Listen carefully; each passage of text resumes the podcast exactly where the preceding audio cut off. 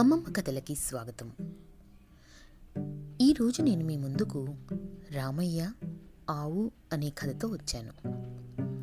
అనగనగా ఒక ఊరిలో రామయ్య అనే పాల వ్యాపారి ఉండేవాడు. అతని దగ్గర ఒక చక్కని ఆవు ఉండేది. అది దండిగా పాలు ఇచ్చేది. ఆవును రామయ్య ఎంతో ప్రేమగా శ్రద్ధగా మేత కుడితి పెట్టి చాలా జాగ్రత్తగా చూసుకునేవాడు. అంతేకాక ఆవును దైవస్వరూపంగా భావించి ప్రతి శుక్రవారం దానికి చక్కగా స్నానం చేయించి పసుపు రాసి కుంకుమ పెట్టి పూజ చేసి హారతిని కూడా ఇచ్చేవాడు.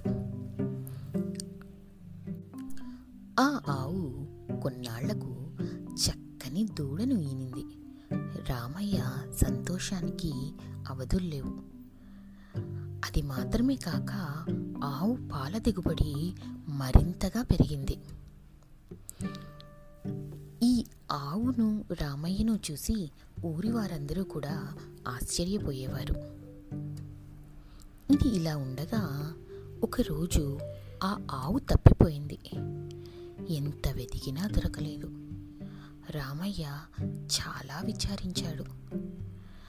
దూడ కూడా తల్లి కోసం చాలా దిగులు పడింది పాపం మేత కూడా మేయటం లేదు. దాంతో రామయ్యకు ఏం చెయ్యాలో తోచలేదు. బాగా ఆలోచించి ఏం చేద్దామా అని తన స్నేహితులను కూడా సంప్రదించి ఒక ఉపాయం ఆలోచించాడు. నా ఆవు తప్పిపోయింది.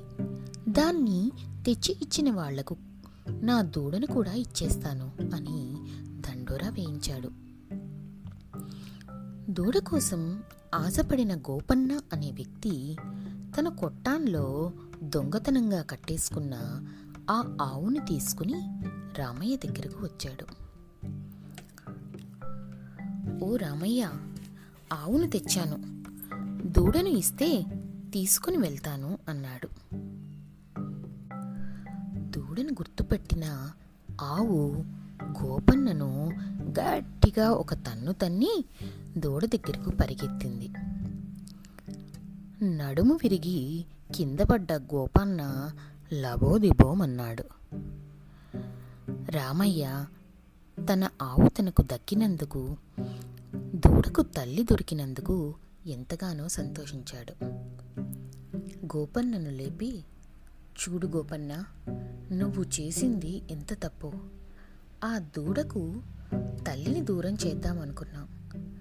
అది మాత్రమే కాక దొంగతనంగా ఆవును తీసుకెళ్ళి తప్పు చేశావు.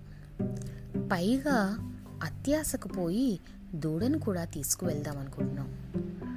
ఇది ఎంతవరకు న్యాయం అని మెత్తగా బుద్ధి చెప్పాడు రామయ్య గోపన్నకు.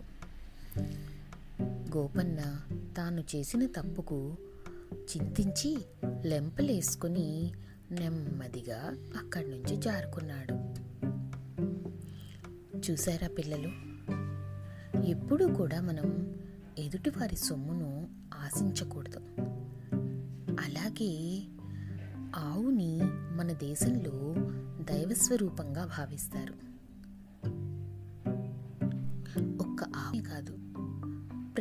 మూగ ప్రాణిని కూడా మనం ప్రేమగా చూసుకోవాలి. అవి అప్పుడు మన మీద అంతకంటే ఎక్కువ ప్రేమను చూపిస్తాయి. ఇక సరేనా? కథ కంచికి మరి మనం ఇంటికి